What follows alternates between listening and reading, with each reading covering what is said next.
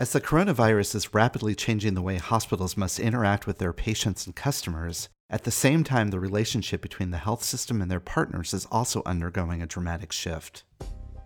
With healthcare organizations facing shrinking budgets and a scrutiny on their investments into technology, agencies, and consultancies, the pressure for vendors to strengthen their relationship with and value to their hospital clients is paramount. But are healthcare technology vendors ready to evolve to meet these new demands? Welcome to the new normal conversations about the future of healthcare from Touchpoint Media. Through interviews with leading industry experts, this program explores how the current public health crisis is forcing our industry to transform and change. In this episode, I speak with Brian Gresh, president of Loyal, as a healthcare marketing executive with over 20 years of experience, Brian has solved marketing challenges by leveraging emerging technologies and putting user experience first. Prior to working at Loyal, Brian was the executive director of digital and content marketing at Cleveland Clinic, and also pioneered the implementation of digital solutions at the University of Utah Healthcare in his role as the senior director of interactive marketing and web. In this episode, Brian and I discuss the challenges a healthcare vendor faces in a post COVID 19 world. Brian, given your background, because you've been really on both sides of the table, so to speak, right? You worked in health systems before, and now you're working with a partner vendor. You understand sort of the role of these partners, these vendors that role in relationship to hospitals and health systems that's kind of been shifting over the years prior to everything that we're in right now hasn't it? Yeah it's definitely been shifting and i think the speed at which it's shifting is accelerating where more and more we're seeing the ability to kind of execute on different strategies and the tools that you can use to execute on on your strategy um, are more accessible and more at your fingertips. So I think it's giving a lot of internal teams more power than maybe they've had in the past. When you think of like SaaS products in the past, only agencies could afford certain tools, analytics tools, or, you know, gosh, way back when we all cared about television ratings and things like that, you couldn't access that stuff. You needed your agency to look at all of that data because they could scale it across their clients but now you know you can just sign up for a google analytics account for free and have a total view into your into your own platform. So I think that's really changed the way that teams are able to operate. And it's really kind of blurred the lines too a lot between now there's these different types of organizations that help support our industry. So we have technology partners such as yourself or agencies and consultancies. And I'm noticing over the last couple of years there's been sort of a convergence and some agencies are becoming more consultant in nature and maybe some technology partners are adding Uh, agency capabilities etc are you seeing that too like kind of that that whole network of used to be different distinct types of partners now suddenly be making a rush towards almost seeing the same? Just as i said that a lot of these tools are are more accessible you can get a mailchimp account you can get a google analytics account you can do all of these things really quickly at the same time that doesn't mean they're easy to use or that there's still not a strategy that needs to be aligned with them and so it's great that you can build your martech stack quickly with a bunch of tools but if you don't know what to do with them that's a problem right? And that's where the consultants and the agencies i think the good ones have kind of shifted their focus where they're really becoming the experts in how to piece those things together and to make recommendations in terms of a strategy around them. So it's not that agencies, I think, are are no longer valuable. I think they've just changed the value proposition a bit. This whole shift of the value proposition for outside partners with health systems is is really a, a significant thing. Now that we're in the public health crisis that we're at, we've seen an extra significant impact on these hospitals and health systems.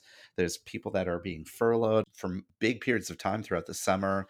There's going to be a tightening of budgets because of the economics of all of this. From the perspective of like your healthcare clients that you work with, how do you see them shifting in the post pandemic world? Where do you think that they're going to go in this kind of crunch time now? Obviously, it's really hard to predict. I wish I had the crystal ball. I think some kind of current observations would be obviously there's short term and there's long term goals right now. short term, let's deal with the crisis at hand. Let's figure out how we keep communicating with our constituents, our audiences, and use the tools that we already have in place. And then more long term, it's how do we bring that business back that we're losing currently? You know, I don't think anyone believes three months from now we're just going to suddenly switch switch over you know back to where we were and and we can employ all of the same tools and strategies clearly consumers patients are being impacted by this in ways that we don't quite understand yet they're still going to need healthcare services that's a given but how are they going to want those services provided certainly telemedicine is important and it's become extremely relevant in, in the current time period but how do you take that forward? How do you reopen the doors to the physical clinics and bring back people in a way that they're comfortable and also keeps them in the system? So I, I think some of those things are are are kind of yet to be determined. But right now, at this immediate moment, what I see is a lot of these teams are just trying to get through. They're just trying to stay afloat, just trying to do the right thing and serve their customers really, really well. And, you know, at some point they're going to come out of that. And we all, as the vendor community, as the health system community, we all just need to be ready for when that when that occurs. Do you think that the vendor community is going to also have to shift the way they work with their hospital partners, you know, as they kind of look at this evolution. One thing I, I, do notice, Brian, with the work that, you know, with your company, that what you're doing, you're really shifting readily for the times. But it's almost like you, you have a philosophical shift of the way your company is supporting your, your, your clients, your partners right now. Do you think that that's kind of a trend that vendor community will have to follow? I hope so. I mean, I like to think that prior to the COVID crisis, that we as you know loyal as a company that we cared about our customers and we tried to do the right thing to support them. Not just sell them a product but really think about what were their needs how can we help them can we make suggestions to enhance or to get extract the most value out of the products that we're supplying to them. I think we had an opportunity just like every other vendor during this time period to double down on that and really think about how our customers are being impacted. And could we do something even more to to help them? Um, and we've tried to do that through through supporting current clients and, and then other prospective clients that we reached out to. And then going forward again i think we have an obligation to understand how this whole thing is has impacted the teams we work with at health systems just to acknowledge that it's not the same. It's not business as usual. We're going to have to look at all of the ways we interact with customers, the way we sell to customers, and decide whether it still makes sense. Um, and if it doesn't, we're going to have to come up with new ways to do that. I get what you're saying, Brian, and I actually think that is the ideal relationship that you should have with your clients, with your the partners that you're working with, is being aware of this shifting nature of their business and also uh, being there to help support their needs. But that often is a little bit challenging. In our space, you and I have been in this business for a very long time. We know that in, in many cases, the way vendors and partners interact with their clients and prospects has been really traditional in in a way, right? It's face to face. We meet with them at conferences. We, you know, we have salespeople that kind of round on them, and we do a lot of in person meetings where we're with them, you know, meeting meeting internally, etc. Now we're in this world where we're physically distant, if not socially distant. How do you see the vendor community kind of growing into this new normal to manage those relationships? I think some may do it well and others may not make it through. I mean, to be totally frank, but you're right. It's a challenge. Um, three months ago, we were all flying around the country, you know, a couple days a week to meet with folks one on one. For myself personally, I always love an in person meeting over a Zoom meeting. Um, there's just those physical cues that you can pick up, and sometimes things get lost in translation through a chat or an email. But that doesn't mean those things still aren't there. They're just different, and so it's up to us to to adjust and carry forward.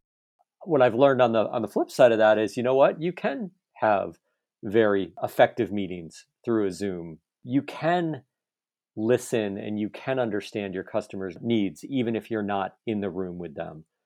I think in some ways, this will build some efficiencies uh, into the process. Maybe it will take a, few meetings that maybe weren't necessary off of everyone's calendars um, and, and allow us to focus on things that are more more important.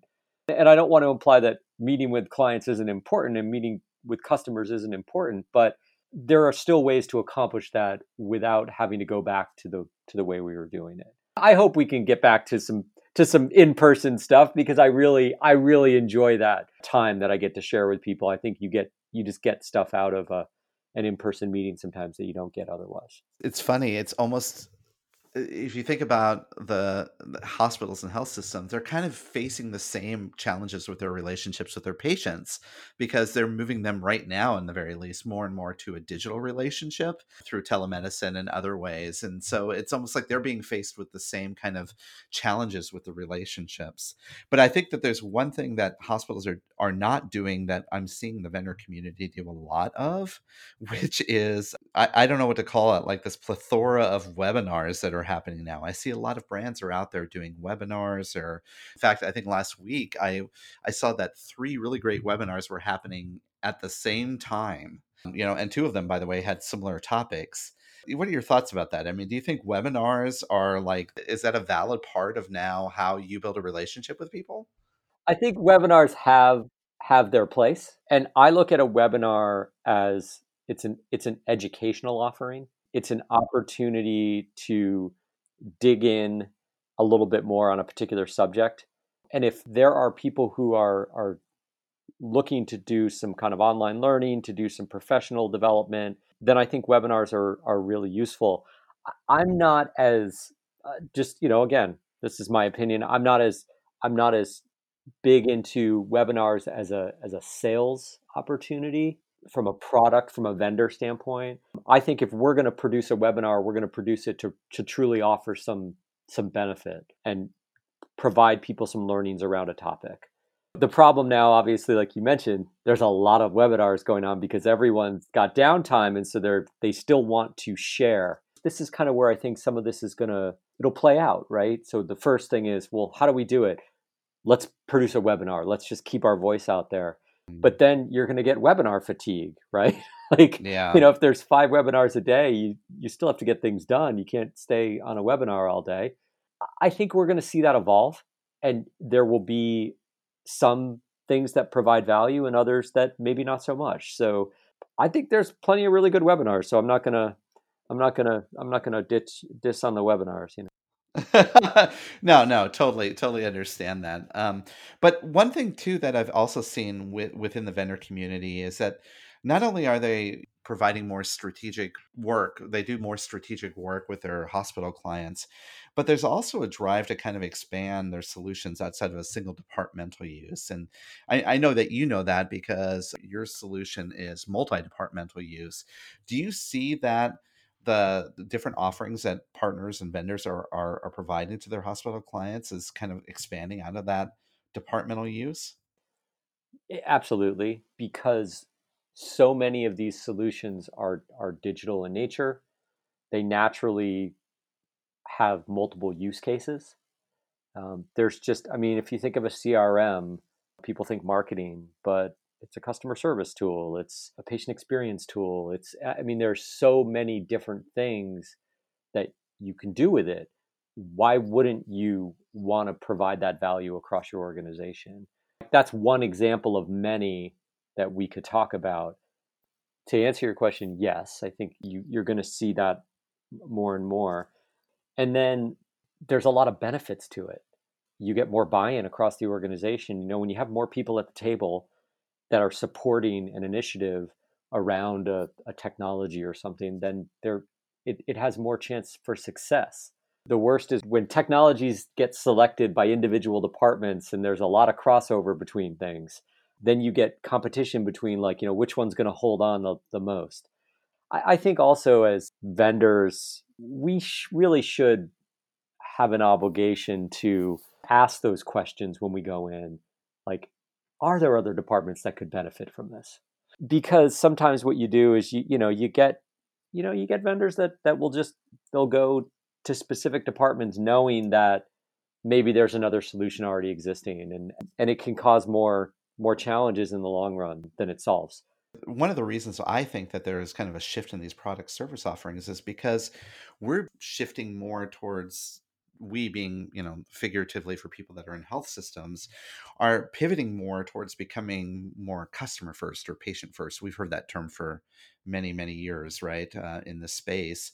You know when we start to look at a post covid world that's going to become even more and more critical and digital and understanding your your customer and your patient are becoming like sort of the, the de facto thing that we all need to be focused on which by the way expands across multiple departments, right? Because there's no one person who owns the customers, so to speak. We all own the customer. There are some systemic challenges in us as the healthcare industry to become customer first. Actually, this problem has existed before the COVID crisis. And I think one of the challenges as an industry that we've had is the choice of terminology and and just like even the the conversation around consumerism in healthcare has been controversial. I think sometimes there's this feeling that it's all or nothing, right? Like either they're a customer or they're not a customer. And where we get challenged in healthcare is that sometimes people act like customers or consumers, and then sometimes they act like patients. It's because they are patients. right? And I think we have to be comfortable with acknowledging that there are these differences in where people are in that journey with the healthcare organization. It's not a consumer journey, it's not a patient journey, it's a consumer patient journey. And I think that sometimes, you know, let's say the marketing department needs to take a step back and allow that person to be treated more like a patient and then come in where it's appropriate and vice versa you know the clinical folks should acknowledge and support the fact that people who are in the marketing side or the digital marketing side do know more about how to treat customers or how to connect with customers than maybe a clinical person does. We all have our expertise and we need to respect and acknowledge those expertise along the journey. And that's where I think we'll start to see improvement. Consumerism is really important. I'm I'm a big proponent for consumerism in healthcare, but I try to take a measured approach when I'm thinking about it or talking about it because I am not a clinician and I can't imagine what that relationship is like. So I have to be willing to listen and, and, and understand it. And learn and help that inform the overall approach and recommendations that you can make as, you know, being an and being a marketing person or whatever it may be, right, to help kind of support that journey, so to speak. But what's interesting is, is there's been a lot of talk now about how the consumer mindset is shifting in the post-pandemic world and how now we're we're developing digital health denizens, right? We're moving people over to engaging with their health digitally almost by force by brute force at times because when we saw the pandemic kind of come in these digital solutions kind of were rapidly implemented and kind of pushed out to our consumers and saying this is the way you engage with us and i think that we kind of inherently created this sort of digital divide between us and the patient consumer as you call them. You know i think it's funny with like telehealth for instance we've seen this huge rise in telehealth and obviously you know, some of that was driven by some regulatory changes and things like that. And clearly, you know, the pandemic, right? But are we really so surprised that consumers like digital or telemedicine? I mean, like, way before this, there was plenty of us saying, hey, I think customers would like to be able to engage with their providers in a more convenient way, in a more accessible way. And so suddenly, like, telemedicine's taken off and we're all like, wow, it's amazing. But is it really that strange? It's not like digital consumerism is new. All of these things, all of these tools have been being used in every other industry for years now. People are comfortable, customers, patients, again, what, what, however you want to define them, they have been using all of these things in their the rest of their lives every day constantly. So it's not like there's a learning curve there. Just because we do a visit, a, a, clinical visit now over video, doesn't mean that you have to teach someone how to use the video offerings on their phone. There's two year olds using FaceTime. So it's not the technology that's a barrier, it's the culture that's a barrier. Now it's finally starting to, to show that, you know what, we can do these things as an industry and they're not going to cause all of the problems we had predicted. There will be challenges, there will be problems, but the house isn't going to fall apart and we're going to just keep moving forward. I don't think we're going to see a pullback of this technology once the pandemic starts to subside and we start to see more normalcy return. I think we're off to the races with a lot of this stuff now. So, do you think that there's going to be any challenges for the healthcare organizations to, in the future state, really embrace then consumer first. We, we always hear about you know we want to be as good as amazon we want to be as good as facebook is in terms of understanding the customer. Did the pandemic bring that upon us now? Are we going to be able to do that at the post end of this? You know i think we're being forced into doing things that we were a little bit more hesitant in the past to do.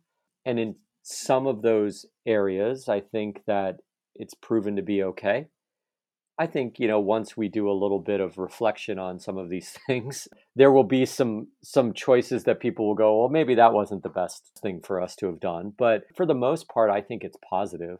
I'm always hesitant to jump on the like we want to be like Amazon or Facebook. Like I think what we want is to take the best pieces that make sense from those companies. But at the end of the day, Amazon's not a healthcare system. While I think that they have products and services that could enhance a healthcare consumer's experience, I still think health systems are the best positioned to deliver the care and to deliver the experience. What I think is we're we're just going to see more rapid adoption of technology that maybe other industries were were faster on. But I still think the health system and the health system community is still going to be the the driving force behind the change.